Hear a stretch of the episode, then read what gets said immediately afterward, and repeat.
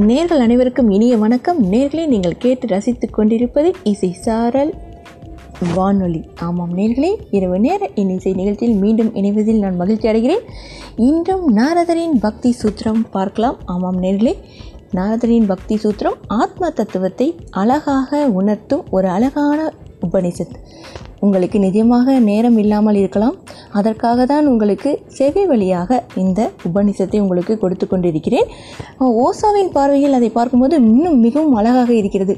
நாம் வாழ்வில் ஆத்ம தத்துவத்தை எப்போது உணர்கிறோமோ அப்போதுதான் நமது வாழ்வு பூர்ணத்துவம் அடையும். இல்லையா? ஆமாம் நேர்களே வாருங்கள் முதலில் என்ன தத்துவம் என்று பார்க்கலாம். ஸ்வத்வஸ்மின் பரம் பிரம் பிரேம் ரூபா அவனுக்கு எதிரே மிகச்சிறந்த அன்பு வடிவம். இதில் பெயரும் இல்லை தொழிலும் இல்லை அப்படி என்றால் என்ன அர்த்தம்? அன்பு எனப்படுவது பெயர் தளம் இவை இன்றி ஏற்படுவது இல்லை. ஆனால் பக்திக்கு அது தேவைப்படுவது இல்லை. காதலுக்கு பெயரும் தளமும் மிகவும் முக்கியம். நான் காதலில் விழுந்து விட்டேன் என்று நீங்கள் கூறுவீர்கள் ஆனால் யாருடன் என்று நிச்சயம் கேட்கப்படுவீர்கள். ஆமாம் இல்லையா? எனக்கு அது தெரியாது என்று உங்கள் பதில் வருமானால் நீங்கள் வெறும் பைத்தியம்தான். காதல் உருவத்துடன் தான் அமையும். ஆகவே அதற்கு பெயரும் தளமும் தேவை. காதலுக்கு முகவரி உண்டு. அதன் பேரில் கடித தொடர்பு கொள்ளலாம். இப்போது கடித தொடர்பு என்று சொல்வது முட்டாள்தனம். இப்போது வலைத்தளங்களில் எல்லாம் பகிர்ந்து கொள்கிறார்கள் அல்லவா ஆனால் பரமாத்மாவுக்கு முகவரி கிடையாது. அவனுக்கு கடிதமும் எழுத முடியாது. பரமாத்மாவுக்காக பைத்தியக்காரத்தனம் தேவை. என்ன உளறுகிறீர்கள் என்று கேட்கிறீர்களா? ஆமாம் நேர்களே எல்லையற்றதிலே காதல். இதற்கு அர்த்தம் பயனிலையான விஷயம் மறைந்து விடுகிறது எழுவாயான நீ மட்டும் மிஞ்சினாய். பரமாத்மாவின் சார்பாக யார் காதலை அறிந்தார்களோ அவர்கள் உண்மையில் அங்கே வேறொன்றும் கிடையாது என்றும் வெறும் காதல் மட்டுமே உள்ளது என்றும் அறிந்து கொண்டார்கள். உண்மையில் பரமாத்மாவின் சார்பிலே காதல் என்று கூறக்கூடாது. அங்கே சார்பு இல்லவே இல்லை. அங்கே வெறும் காதலின் நிவேதனம் மட்டுமே உண்டு. யாரையும் சார்ந்தது அன்று. வெறும் காதலின் தோற்றம் மட்டுமே. சுத்தமான காதல் சக்தியின் நிலச்சி மட்டுமே அங்கே உண்டு. விழிப்புணர்வு மட்டுமே உண்டு. யாரையும் சார்ந்தது அன்று அது. அதை நீங்கள் தெளிவாக புரிந்து கொள்ள வேண்டும். ஆனால் உங்கள் மொழியில் அதை சொல்ல வேண்டும். ஆகவே சூத்திரம் கூறுகிறது அவனுக்கு முன்னால் மிகச்சிறந்த அன்பு வடிவும் மேலான காதல் என்பது காதலையின் தேவையும் இல்லாது இருப்பதே. காதலையின் தேவை உள்ளவரையில் உன்னுடைய காதல் மேலான காதல் ஆகாது. நல்லா யோசிங்க. அது ஆதாரபூர்வமானது. ஆதாரம் என்ற ஒன்று இருந்துவிட்டால் அது தூய்மையானதாக இருக்கவே முடியாது. யாரை நீ காதலிக்கிறாயோ அவர் உன்னுடைய காதலை மறைத்து விடுவார். யாரை நீ காதலிக்கிறாயோ அவர் உன்னுடைய காதலுக்கு வண்ணம் அளிப்பார். யாரை நீ காதலிக்கிறாயோ அவர் உன்னுடைய காதலை முறைப்படுத்துவார். அது மேன்மையானது. நம் நேர்களை தொடர்ந்து சிந்திக்கலாம். மிகவும் அழகான உதாரணங்களோடு. ஒரு அழகான பாடலுக்கு பிறகு நாம் சிந்தனைகளை தொடரலாம். நீங்கள் இணைந்திருப்பது இசை சாரல் வானொலி.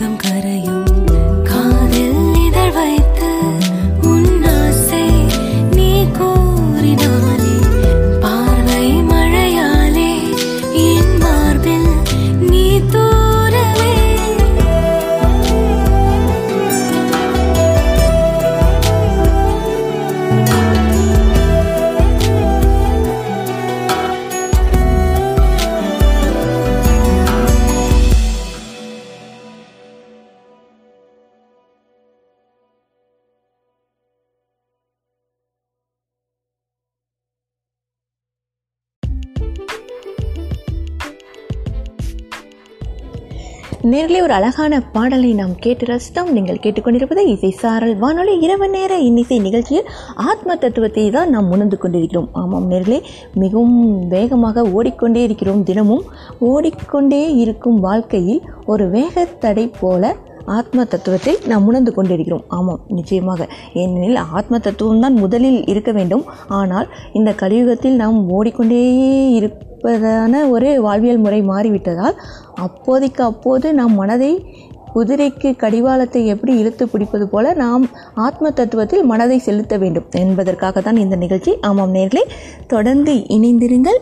தற்போது நாரதனின் பக்தி சூத்திரத்தை அழகாக ஓசோவின் பார்வையில் நாம் பார்த்துட்டு இருக்கோம். அடுத்து என்ன தத்துவம் அப்படின்னு பார்க்கலாமா? நீங்கள் ஒரு பொன் நகையை செய்ய விரும்பினால் அது சுத்தமானதாக இருக்காது. ஆமாம் தனியாக தங்கத்தை மட்டுமே வைத்து நம்மளால் நகையை செய்ய முடியாது அப்படின்னு நம்ம எல்லாருக்கும் தெரியும். அதில் கலப்படம் இருக்க தான் செய்யும். ஏனென்றால் சுத்தமான பொன் என்பது மிக மெல்லிய தன்மையுடையது. அதை கொண்டு நகை செய்யவே முடியாது. அதனுடன் ஏதேனும் கலக்கத்தான் வேண்டும். செம்பை கலக்குங்கள் அல்லது வேறு ஏதும் அயல் உலோகத்தையாவது கலந்தால்தான் நகை அமையும். அது பதினெட்டு கேரட்டாகவாவது இருக்கட்டும் இருபது கேரட்டாகவாவது இருக்கட்டும் இருபத்தி ரெண்டு கேரட்டாகவாவது இருக்கட்டும். ஆனால் அது சுத்தமான தங்கமாக இருக்காது. இருபத்தி நான்கு கேரட் ஆக முடியாது. அது நம்ம அனைவருக்கும் தெரியும்.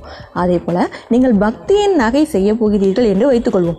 இப்போ பக்தியை நகையோடு ஒப்பிடுறோம். அது காதலாகி விடுகிறது. காதலுக்கு நகை செய்ய போனால் அதனை உருக்கி சுத்தமானதாக்கி கொள்கிறீர்கள். அப்போது அது பக்தியாகி விடுகிறது. ஆனால் நீங்கள் காதலை நகையை உருக்கும் போது அத்துடன் காதலனும் உருகி விடுகிறான். நீங்கள் யாரை காதலிக்கிறீர்களோ அவர் மிஞ்சுவது இல்லை. நீங்களும் மிஞ்சி நிற்பது இல்லை. நன்றாக யோசியுங்கள். நேரிலே ஊசவின் தத்துவம் என்பது நாம் ஆழ்ந்து ஆழ்ந்து யோசித்து கொண்டே ஆழ்ந்து ஆழ்ந்து திரும்ப திரும்ப கேட்டாதான் அந்த தத்துவம் தாத்பரியம் நிச்சயமாக புரியும். நிச்சயமாக உங்களுக்கு புரிவதற்காக தான் இந்த நிகழ்ச்சி கொடுத்து கொண்டிருக்கிறேன். மீண்டும் கேளுங்கள் நீங்கள் யாரை காதலிக்கிறீர்களோ அவர் மிஞ்சுவதில்லை ஆமாம் காதலிக்கும் போது காதல் மட்டும்தானே தெரிகிறது. நீங்களும் மிஞ்சி நிற்பது இல்லை மிஞ்சுவது காதல் மட்டுமே. அந்த இருவருமே போய்விடுகின்றனர். துவைதம் சென்று விடுகிறது துவைதம்னா ரெண்டு ரெண்டு துவைதம்னா. காதல் மட்டுமே மிஞ்சுகிறது. அந்த மிஞ்சி இருக்கும் காதலே சுத்தமானது. நீயும் இல்லை நானும் இல்லை. இருவருமே மறைந்து விடுகின்றனர். தொடர்ந்து சிந்திக்கலாம். ஒரு அழகான பாடலுக்கு பிறகு இணைந்திருங்கள் இசை சாரல் வானொலியோடு. இரவு நேர இன்னிசை நிகழ்ச்சியில் ஆத்ம தத்துவத்தை அழகாக உணர்ந்து கொண்டிருக்கிறோம்.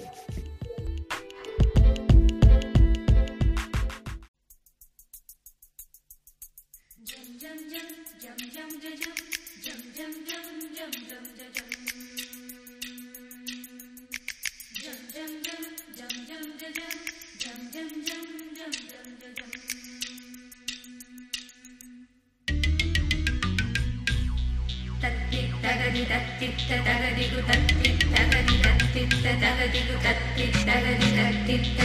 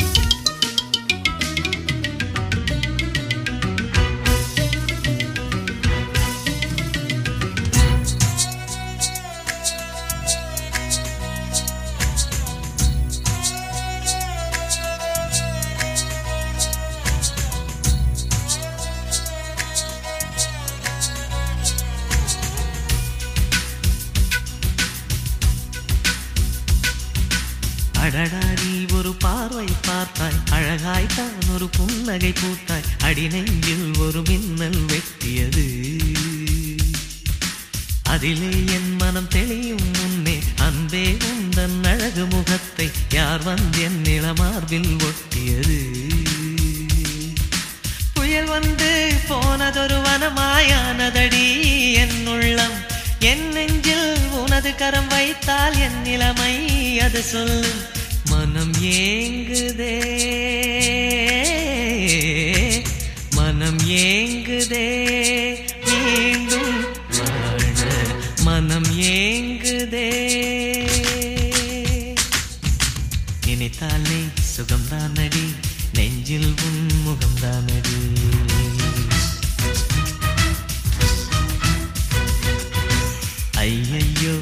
மறந்தேனடி உன் பேரே தெரியாதடி. மனம் விரும்புதே. மனம் விரும்புதே.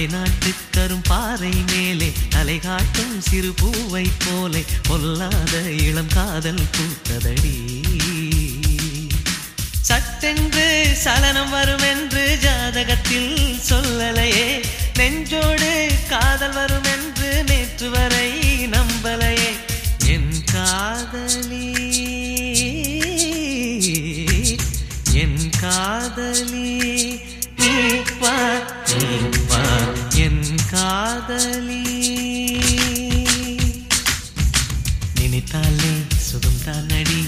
நெஞ்சில் உன் முகம் தானடி.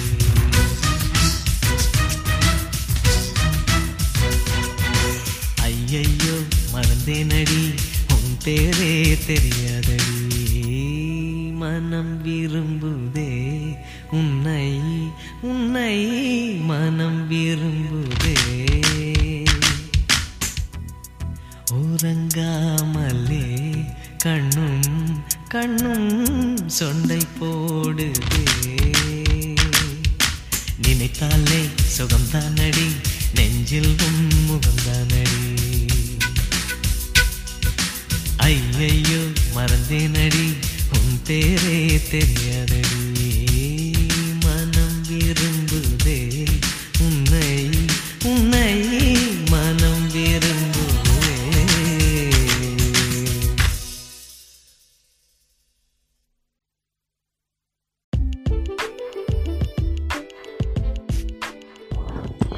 நேர்களே ஒரு அழகான பாடலை நாம் கேட்டு ரசித்தோம். நீங்கள் கேட்டுக்கொண்டிருப்பது இசை சாரல் வானொலி இரவு நேர இன்னிசை நிகழ்ச்சியில் நாரதரின் பக்தி சூத்திரத்தை பார்த்துட்டு இருக்கோம்.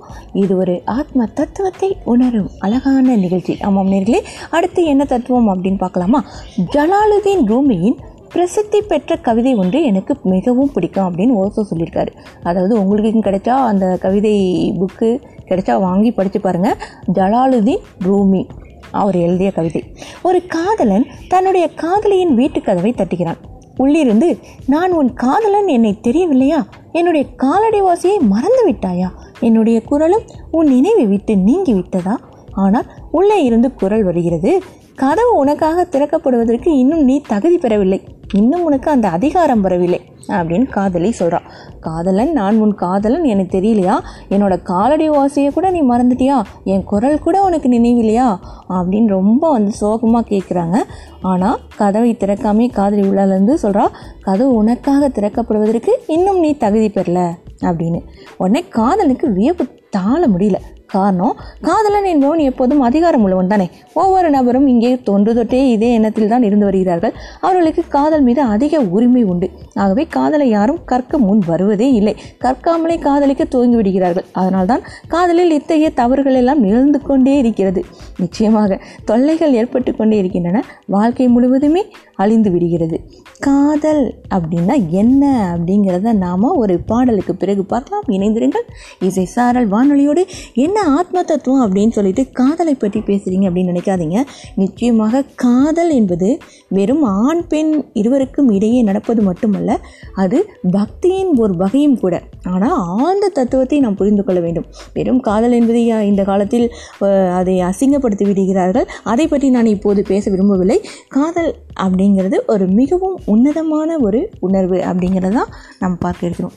தொடர்ந்து சிந்திக்கலாம். ஆத்ம தத்துவத்தை ஒரு பாடலுக்கு பிறகு நேரில் நேரிலே இணைந்திருங்கள் இசையோடு சேர்ந்தே நாம் பயணம் செய்வோம். மலரே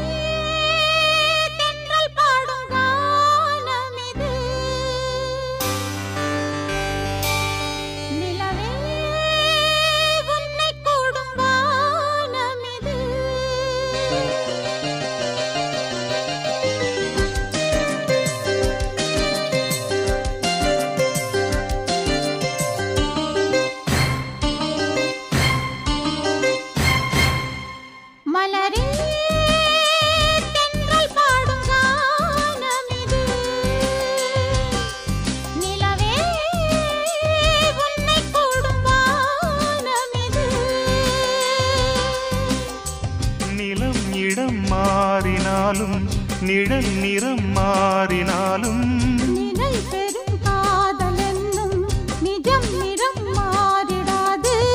இறைவனின் தீர்ப்பு இது. ஓ எவரிதை மாற்றுவது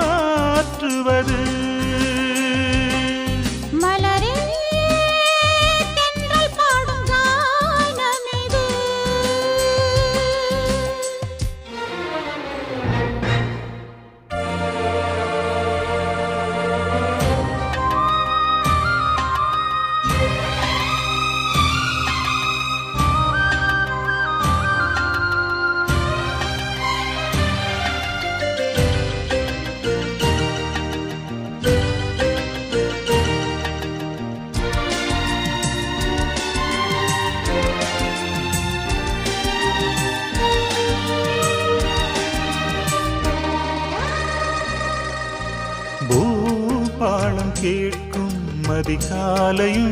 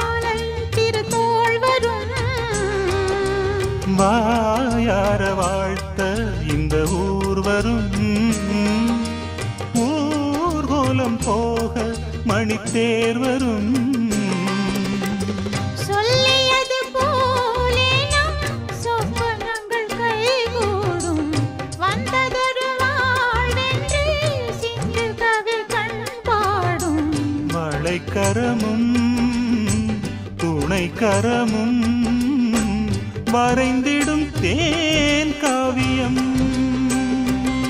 மலரே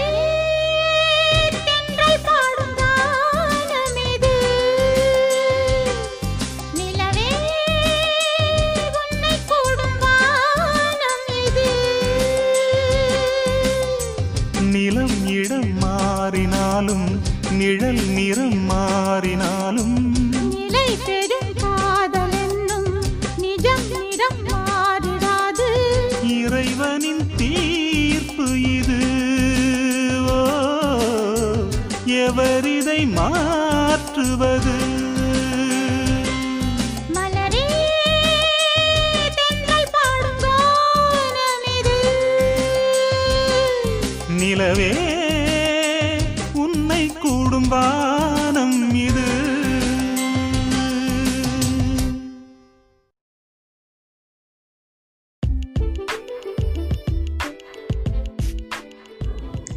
நேர்களே ஒரு அழகான பாடலை நாம் கேட்டு ரசித்தோம் நீங்கள் கேட்டுக்கொண்டிருப்பது இசை சாரல் வானொலி நாரதரின் பக்தி சூத்திரம். ஓசோவின் பார்வையில் தான் பார்த்துட்டு இருக்கோம்.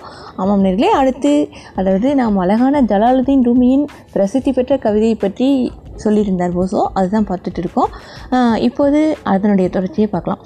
காதல் என்பது ஒரு சம்பவம். அது சத்தியமில்லை காதலை வெளிப்படுத்த வேண்டியுள்ளது.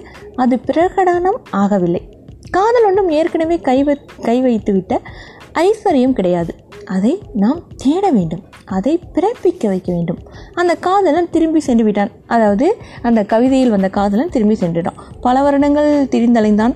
காதலை தேடுவதில் முனைந்திருந்தான். காதலின் அர்த்தத்தை புரிந்து கொள்ள முயன்று கொண்டிருந்தான்.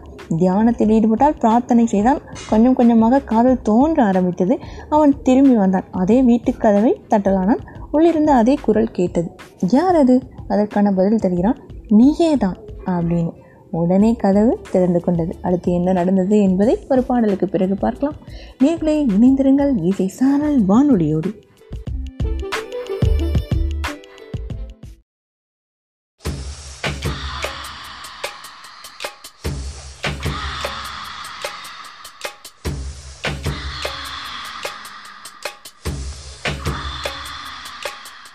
மாசி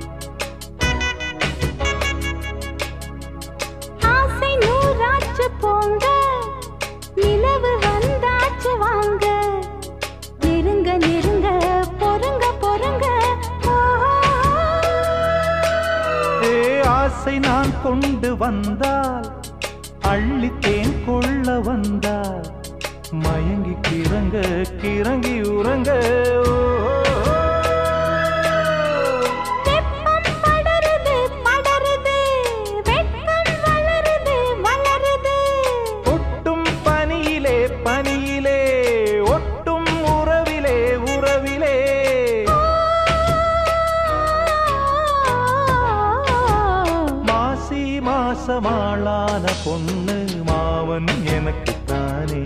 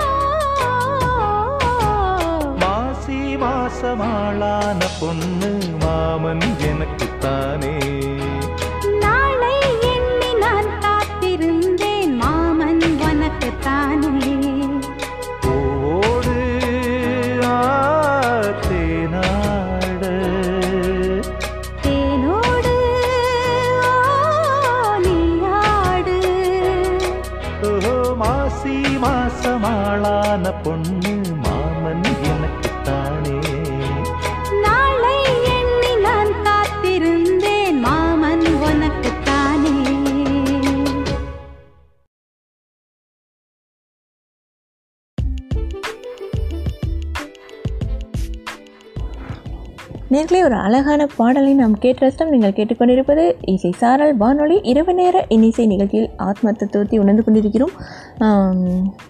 ஓசோவின் பார்வையில் நாரதரின் பக்தி சூத்திரம் பார்த்துட்டு இருக்கோம். ஆமாம் நேர்களே ஒரு அழகான கவிதையை இடையில் பார்த்துட்டு இருக்கோம். அதாவது ஜலாலுதீன் ரூமி அப்படின்னு அவருடைய கவிதை தான். ஜலாலுதீன் ரூமியை ஓசோ சந்திக்க நேரிட்டால் சந்திப்பு நிகழத்தானே வேண்டும்? அப்படிங்கிறார். அதாவது ஜலாலுதீன் ரூமியை நான் சந்திக்க நேரிட்டால் சந்திப்பு நிகழத்தானே வேண்டும். ஏனென்றால் இருந்தவன் இருக்கத்தானே செய்வான். இருப்பவன் என்றும் அழிவதில்லை. அவரிடம் நான் கூறுவேன். அதாவது ஓசோ சொல்கிறார் அவர் கூறுவேன் அப்படின்னு. அந்த கவிதையை பூர்த்தி செய்து விடுங்கள். அது முடிந்ததாக தெரியவில்லை. இப்போதும் கூட அந்த கதவு திறக்கப்படக்கூடாது. ஏனென்றால் எங்கே நீ என்பது உள்ளதோ அங்கே நான் என்பது அழியாதே. காதலன் முதலில் கூறுகிறேன். இப்போது அவன் முறையை மாற்றிக்கொண்டான். ஆனால் முறையை மாற்றிக்கொள்வதால் வேறுபாடுகள் நிகழ்ந்துவிடப் போவது இல்லை. இப்போது அவன் கூறுகிறான் நீ நான் என்பது அழிந்துவிட்ட பிறகு நீ அர்த்தமற்றதாகி விடுகிறதல்லவா? யாரை நீ என்பாய்? எந்த சற்ப சந்தர்ப்பத்தில் நீ வரும்? நீ என்பதின் முழு அர்த்தமும் நான் என்பதிலேயே அடங்கியுள்ளது. எதுவரை நான் உள்ளதோ அதுவரை நீயிலும் அர்த்தம் உண்டு நான் என்பதே இல்லை என்றாகும்போது நீ என்பது யார்? அழகான கேள்விதானே? தொடர்ந்து சிந்திக்கலாம். என்ன இது? குழப்பிக்கொண்டே இருக்கிறது. நான் குழப்பவில்லை. ஓசோவின் தத்துவம். நிச்சயமாக அதை நாம் அடிக்கடி படித்துக்கொண்டே இருந்தால் தான் அதை விளக்க முடியாத ஒரு தத்துவம். ஆத்ம தத்துவமும் அப்படிதான் எப்போதுமே நாம் உணர்ந்த தத்துவம் ஆத்மாவை உணரும்போது அந்த உணர்வுகளை நம்மால் வெளியில் விளக்கி சொல்ல முடியாது. உதாரணங்கள் ஆயிரம் வெளிப்பொருட்களில் இருந்து சொல்லலாமே ஒழிய அந்த உணர்வை உணர்வாக அனுபவிக்கும் போது தான் நம்மால் அதில் கலக்க முடியும். தொடர்ந்து இணைந்திருப்போம். இசை சாரல் வானொலியோடு அடுத்து ஒரு அழகான பாடலை நாம் கேட்டு வரலாம். பாருங்கள் நேர்களே. Música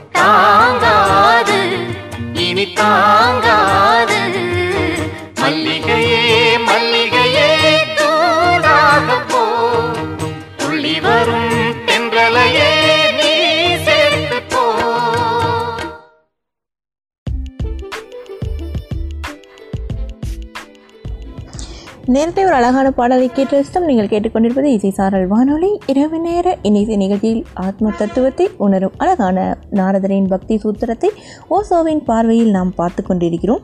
ஆமாம் நேர்களே ஓசோவுக்கு ரொம்ப பிடித்த கவிஞர் ஜலாலுதீன் ரூமி. அவர்களுடைய கவிதையை அழகாக சொல்லிக் கொண்டிருக்கிறார். அவருடைய பார்வையிலேயே நாம் பார்க்கலாம். ஜலாலுதீன் ரூமியிடம் நான் கூறுவேன் இந்த கதையை சற்று மேலும் நகர்த்தி செல்லுங்கள். அந்த காதலனை மீண்டும் ஒரு முறை திருப்பி அனுப்புங்கள். அவசரப்படுத்தி விடாதீர்கள். கவிதையை இவ்வளவு விரைவாக முடித்துக்கொள்ள முயலாதீர்கள். மேலும் நான்கு வரிகள் அதில் சேர்த்துக்கொள்ளலாம் அவனை திரும்பி போக விடுங்கள். அவன் காதலி கூறட்டும். நீ கொஞ்சம் தான் தயாராகியுள்ளாய். முழுமையாகவில்லை. கொஞ்சம் தகுதியே வந்துள்ளது. ஆனால் இது ஆரம்பமே. மேலும் கொஞ்சம் அலைந்து வா. மேலும் கொஞ்சம் தேடுவதில் முனை. இவ்வளவு தூரம் வந்துவிட்டவன் கடைசி வரையில் வந்து விடுவாய். எனக்கு நம்பிக்கை உள்ளது. நீ தேர்ந்தெடுத்த பாதை நேரானதுதான். ஆனால் சேரும் இடம் இன்னும் வரவில்லை. பாதி யாத்திரை முடிந்துவிட்டது. நானே தொலைத்தாகிவிட்டது. மேலும் பாதி உள்ளது. நீயேயும் தொலைத்து விடு. சில வருடங்கள் கழிந்து மீண்டும் வா. வரவேண்டிய தேவையும் இராது. காதலிலே தன்னுடைய காதலனை தேடிக்கொண்டு சென்று விடுவாள். காதலனும் இருக்கக்கூடாது. காதலையும் இருக்கக்கூடாது. அதுதான் மிகவும் உயர்ந்த காதல். அப்போதுதான் துவைதம் விலகும். அவனுக்கெதிரே மிகச்சிறந்த அன்பு வடிவமானவன் அப்படியென்றால் அபிமேகானையே தீதா ஹர்ஜரேமே குல்தாஹை அகர் இன்சான் ஆப்னே ஆப்ஜி வேகானா ஹோஜாயி. இப்போதும் தரிசனம் என்னும் மதுக்கூடம் ஒவ்வொரு அணுவிலும் வெளிப்படுகின்றது. மனிதன் தன்னைத்தானே அறியாதவனாகிவிட்டால் என்ன நடக்கும்? பார்க்கலாம் ஒரு பாடலுக்கு பிறகு.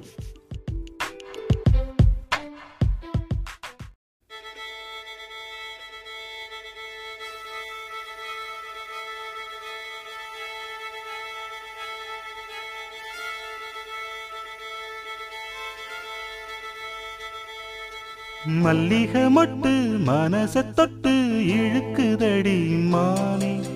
வளையல் மெட்டு வயச தொட்டு வளைக்குதடி மீனே. மல்லிக மொட்டு மனச தொட்டு இழுக்குதடி மானே. வளையல் மெட்டு வயச தொட்டு வளைக்குதடி மீனே. மந்தார செடி ஓரத்திலே மாமன் நடத்துற படத்திலே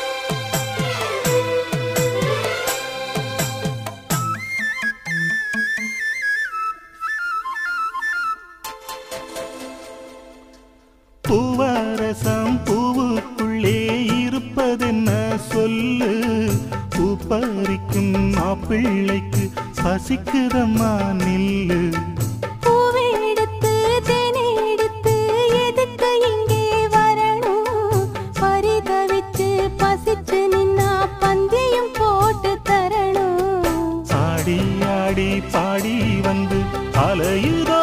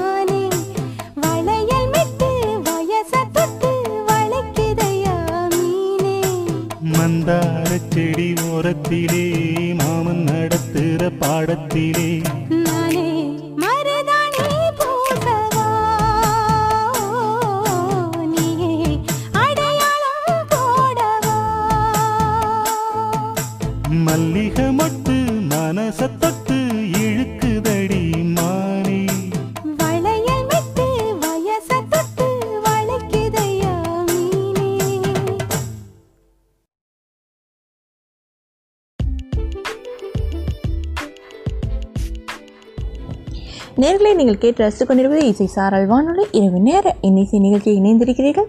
ஆத்ம தத்துவத்தை உணர்ந்து கொண்டிருக்கும் அழகான நேரம் இது. ஆமாம் நேர்களே அடுத்து என்ன தத்துவம் என்று பார்க்கலாமா?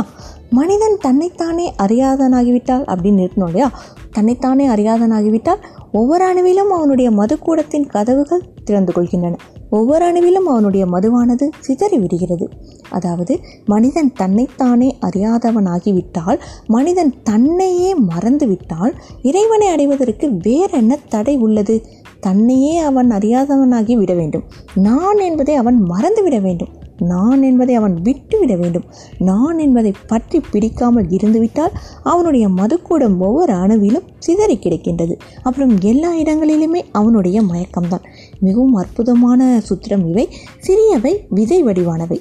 அதாவது ஆமாம் நேர்களே நான் நான் நான் அப்படிங்கிறத நம்மளுடைய உபநிஷம் சொல்லுகிறது அல்லவா? அகங்காரம். அகங்காரம் தொலைந்தால் நிச்சயமாக நம்மளுடைய ஆத்ம தத்துவம் அறிந்து கொள்ள வேறு என்ன தடை இருக்க முடியும்? அந்த பக்தி மிகச்சிறந்த அன்பு வடிவமானது. அமரத்துவம் வாய்ந்தது. ஏனெனில் யார் அந்த சிறப்பான காதலை அறிந்து கொண்டார்களோ அவர்களுக்கு மரணம் கிடையாது. ஏன்? அவன்தான் முதலிலேயே இறந்து விட்டானே மீண்டும் அவன் எப்படி மரணிப்பான்? நீங்கள் மிச்சமிருந்தால் நீங்கள் அழியவில்லை என்றால் நீங்கள் மரணிக்கவில்லை என்றால் அப்போதுதான் மரணம் வரும். நீங்கள் இருக்கும் வரையில் தான் உங்களை மரணம் அச்சமூட்டும். இதை நன்றாக புரிந்து கொள்ள வேண்டும். தானே அழிந்துவிட்ட பிறகு மரணம் எப்படி?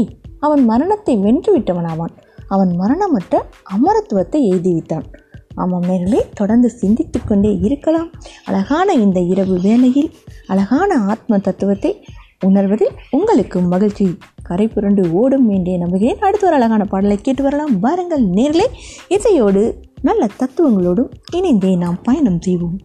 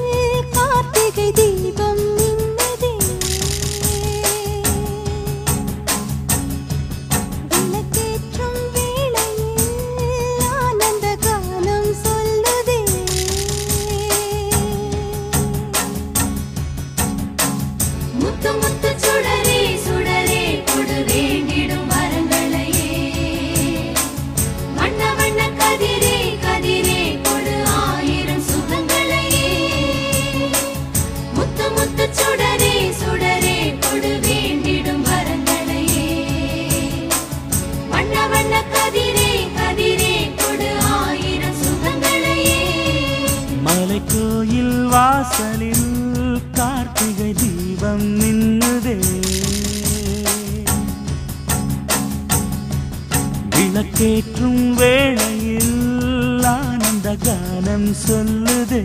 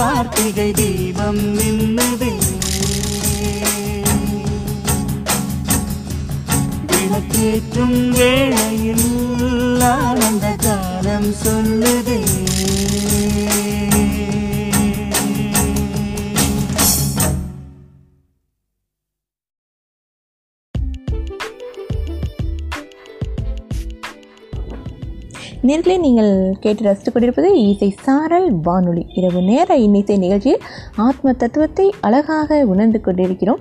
நினைவிருக்கட்டும் அகங்காரத்திற்கே மரணம் என்பதெல்லாம் உங்களுக்கு ஏற்படுவதில்லை. எப்போதும் ஏற்பட்டது இல்லை. ஏற்படாது அப்படின்னு பகவத்கீதையில் கூட பகவான் சொல்லியிருக்கார் அல்லவா? நீங்கள் சாஸ்வதமானவர்கள். சாஸ்வதம் அப்படின்னா நிலையானது அப்படின்னு அர்த்தம். தொன்று தொட்டே இருந்து வருபவர்கள். எப்போதும் இருந்தவர்கள் எப்போதும் இருப்பவர்கள். அதை தவிர வேறு நிலை கிடையாது. உங்களை நீங்களே அழித்து கொள்ள விரும்பினாலும் அது முடியாததாகும். மரணம் என்பது வருவதே இல்லை. ஆனால் நீங்கள் ஏதோ ஒரு கற்பனையான வடிவத்தை ஏற்படுத்தி கொண்டுள்ளீர்கள். அந்த கற்பனைக்கு தான் மரணம் என்பதே. நீங்கள் உங்கள் அகங்காரத்திற்கு ஓர் உருவம் அமைத்துள்ளீர்கள். பரமாத்மாவை தவிர்த்து உங்களுக்கு என்று ஒரு நான் என்பதை வடித்து கொண்டுள்ளீர்கள். அந்த நான் எனும் பாவனையே மரணத்தை தருவுகிறது. நீங்கள் அத்துடன் மிகவும் அந்யோன்யத்துடன் இருப்பதால் அந்த நான் மரணித்து விட்டதாக உங்களுக்கு பிரம்மை ஏற்படுகிறது. அந்த நான் எனும் பாவனை விலகிவிட வேண்டும். அதற்கு பின்னால் உங்களுக்கு கிடைக்கிறதே அதற்கு மரணம் என்பது இல்லை. ஆமாம் நேர்களே நிச்சயமாக நாம் இறந்து விட்டால் ஒருவர் இறந்து விட்டால் என்ன நினைக்கிறோம்? அவர் அவ்வளோதான் இனிமே அப்படின்னு நினைக்கிறோம். ஆனால் அந்த ஆன்மா தொடர்ந்து பயணம் செய்து கொண்டே இருக்கும். அவர்களுடைய வினைப்பதிவுகளுக்கு ஏற்ப எந்த கர்ப்பப்பையில் நுழைய வேண்டுமோ அதற்கேற்றபடி அந்த கண்டிப்பாக கர்மாவை தீர்ப்பதற்கு அந்த கர்ப்பப்பையில் நுழைந்து தான் தீரும். இதை தான் பகவான் பகவத்கீதையில் மிகவும் அழகாக உணர்த்தியிருக்கிறார் பகவத்கீதை படித்தவர்களுக்கு இது புரியும். நாம் சாஸ்வதமானவர்கள். நிச்சயமாக போன போன ஜென்மத்தில் யார் கர்ப்பப்பையில் பிறந்தமோ யாருக்கு தெரியும்? இப்போது இங்கே இருக்கிறோம். இன்னும் எத்தனை வினைகளோ யாருக்கு தெரியும்? அதனால் வினைகளை முடித்து கொள்ள வேண்டும் என்பதே இந்த நிகழ்ச்சியின் நோக்கம். வினை முற்று பெறும்போது அதாவது வருபட்ட விதையாக ஆன்மா ஆகும்போது நமக்கு பிறப்பு இறப்பு இல்லை. தொடர்ந்து சிந்திக்கலாம். ஒரு அழகான பாடலுக்கு பிறகு.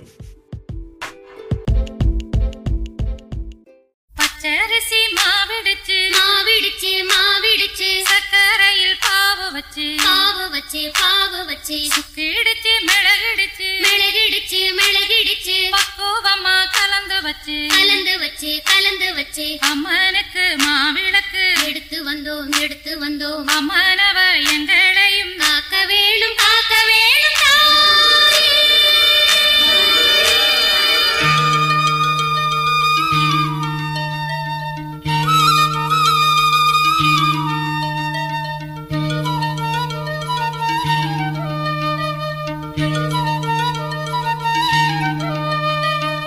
மதுரை மாறி கொழுந்து வாசம் என் ராசாத்தி உன்னுடைய நேசம் மதுரை மாறி கொழுந்து வாசம் என் ராசாத்தி உன்னுடைய நேசம் மானோட பால மீனோட சேரும். மானோட பால மீனோட சேரும். மாறாம என்னத்துக்கு பேர்?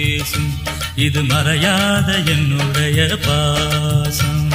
மதுரா மாறி கொழுந்து வாசம். என் ராசாத்தி உன்னுடைய நேசம்.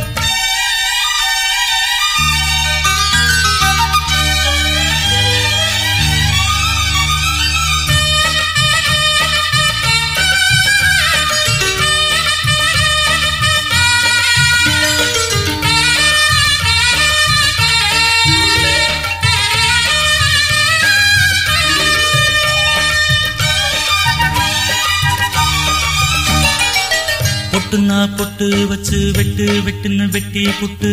பட்டுன்னு சேலைய கட்டி எட்டு வச்சு நடந்துக்கிட்டு. பொட்டுனா பொட்டு வச்சு வெட்டு வெட்டுன்னு வெட்டி புட்டு. பட்டுன்னு சேலைய கட்டி எட்டு வச்சு நடந்துக்கிட்டு. கட்டுனா தட்டி புட்ட நெஞ்ச கொஞ்சம் தட்டி புட்ட. வெட்டும் இரு கண்ணை வச்சு என்ன கட்டி போட்டு புட்ட.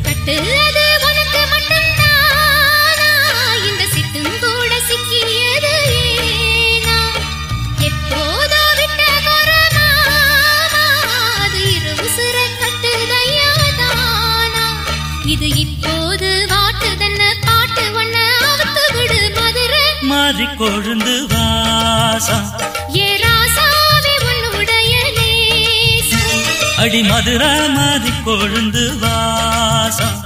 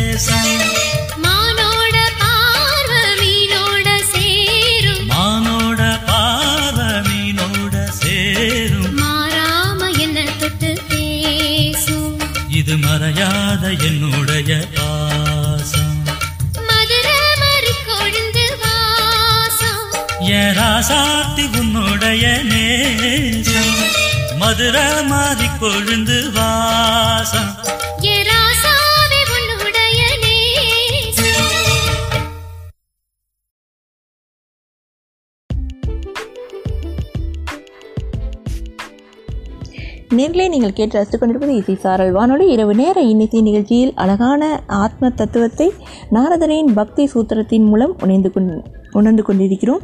ஆமாம் நேர்களே அடுத்து என்ன சிந்தனை என்று பார்க்கலாம். அதாவது நான் அப்படிங்கிற அந்த பாவனை விலகிவிட்டு அதுக்கப்புறம் வர பக்தி இருக்குது பார்த்தீங்களா அந்த பக்தியை அடைந்த பின் மனிதன் சித்தி பெற்று விடுகிறான். அமரத்துவம் எய்தி விடுகிறான். அமரத்துவம் அப்படின்னா எப்பயுமே சிரஞ்சீவியாக இருந்துகிட்டே இருக்கிறது. அமைதி அடைந்து விடுகிறான். சித்தி பெற்று விடுகிறான் அப்படின்னு சொல்கிறோம் இல்லையா? சித்தி என்பதற்கு என்ன பொருள் அப்படின்னு பார்த்தோம்னா என்ன ஆக வேண்டி இருந்ததோ அதுவாகவே ஆகிவிடுவதே சித்தியாகும். விதையாக கொண்டு வந்தது கனியாக மாறிவிடுவது. இதுதான் சித்தி விருதல் இனி மேலும் சாதகம் புரிய வேண்டியது இல்லை புரிவதற்காக இனி எவ்வித சாதகமும் கிடையாது. எல்லாவித சாதகங்களையும் கடந்தாகிவிட்டது என்பதே சித்தி. நீங்கள் உங்கள் இயல்பை பெற்றுக்கொண்டதாகிவிட்டது உங்கள் சுயரூபத்தை அடைந்தாகிவிட்டது. தேடிக்கொண்டிருந்த அந்த மேன்மையான ஆலயத்தை அடைந்தாகிவிட்டது. பிறவி பிறவியாக எண்ணற்ற காலங்களாக எதனை கண்டுபிடிக்க அலைமோதி கொண்டிருந்தீரோ அது கிடைத்தாகிவிட்டது என்பதே சித்தி பெறுதல் என்பது. ஆமாம் நேர்களை தொடர்ந்து சிந்திக்கலாம் ஒரு பாடலுக்கு பிறகு. நீங்கள் இணைந்திருப்பது இசை சாரல் வானொலி. இரவு நேர இன்னிசை நிகழ்ச்சியில் அழகான ஆத்ம தத்துவத்தை ஒரு ஒரு மணி நேரம் சிந்தித்துக் கொண்டிருக்கலாம் என்பதற்கான நிகழ்ச்சி இது.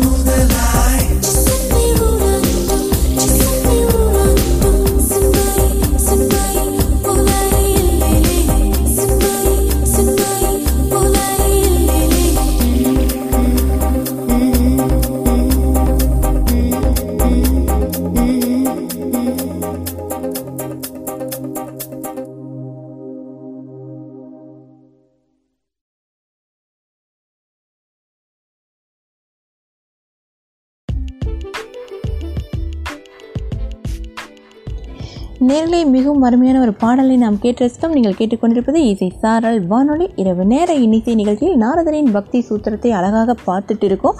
இது ஒரு ஆத்ம தத்துவத்தை உணர்வதற்கான ஒரு நிகழ்ச்சி. ஆமாம் நேரிலே அடுத்து என்ன சிந்தனை அப்படின்னு பார்க்கலாமா? சுயத்தை இழந்த உடனேயே மனிதன் சித்தி பெற்று விடுகிறான். எல்லா வகையான அலைச்சலும் அகங்காரத்தை சார்ந்தது என்பதே இதற்கு பொருள். யாரோ உங்களை அலைகழித்துக் கொண்டிருப்பதால் நீங்கள் அலைந்து கொண்டிருக்கவில்லை.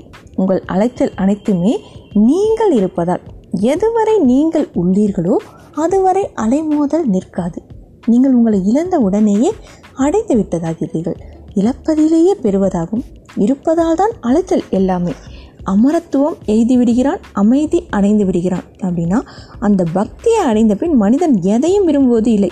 எதையும் வெறுப்பதும் இல்லை. ஆமாம் நேர்களே அந்த இரட்டை தன்மையிலிருந்து வெளிவருவது என்பது நிச்சயமாக மிகவும் கடினமான ஒரு விஷயம்தான். அந்த இரட்டைகளிலிருந்து நாம் விடுபட்டு விட்டால் நிச்சயமாக நம் கண்ணெதிரே நாம் ஒன்றுமே செய்ய வேண்டாம். ஆத்ம தத்துவம் அழகாக புலப்படும். எதிலுமே அவனுக்கு கவர்ச்சியும் ஏற்படுவதில்லை. இன்ப மயக்கத்திலே அவனுக்கு உற்சாகமும் பிறப்பதில்லை. இதுதான் உண்மை. ஆமாம். இப்திகா ஓ தி கே ஜினேஹே லியே மர்த்தா தாமை. இன்திகாயே ஹைகே மர்னே கிபி கஸ்ரத் ரகி ஆரம்பத்திலேயே வாழ்வதற்காக செத்து கொண்டிருந்தேன். கடைசியிலும் இறப்பதற்கும் ஆர்வம் இல்லாமல் போய்விட்டது அப்படிங்கிறது தான் இப்போது நான் சொன்ன அந்த அழகான வரிகளுக்கு அர்த்தம். இப்படியும் ஒரு காலம் இருந்தது. வாழ்வதற்காக நான் எந்த அளவுக்கு ஆர்வம் உள்ளவனாக இருந்தேன் என்றால் அதற்காக நான் சாகவும் தயாராக இருந்தேன்.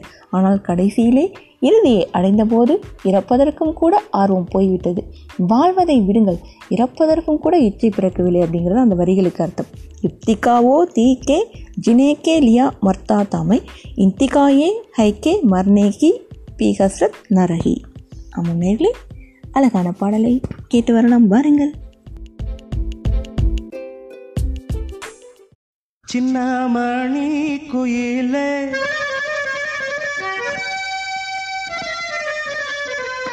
மெல்ல வரும் மயிலே.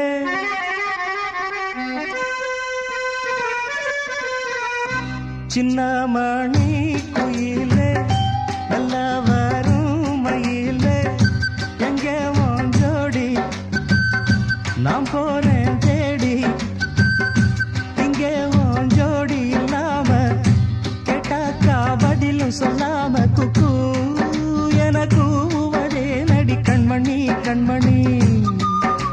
சொல்லு நீ சொல்லு நீ.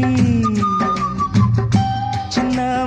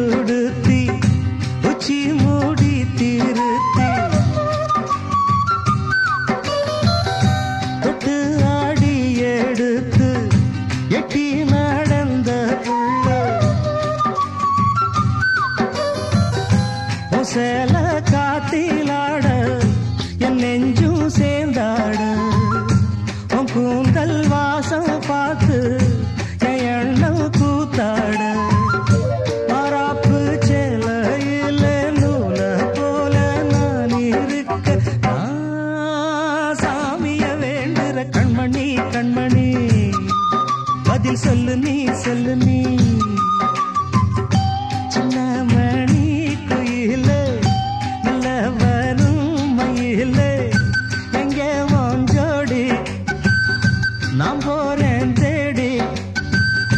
இங்கே உன் ஜோடி இல்லாம கேட்டாக்கா பதிலும் சொல்லாம குக்கு. என கூவதே நடி கண்மணி கண்மணி. பதில் சொல்லு நீ சொல்லு நீ. அடி தன்னண்ணா தன்னண்ணா. தானன தன்னண்ணா தன்னண்ணா.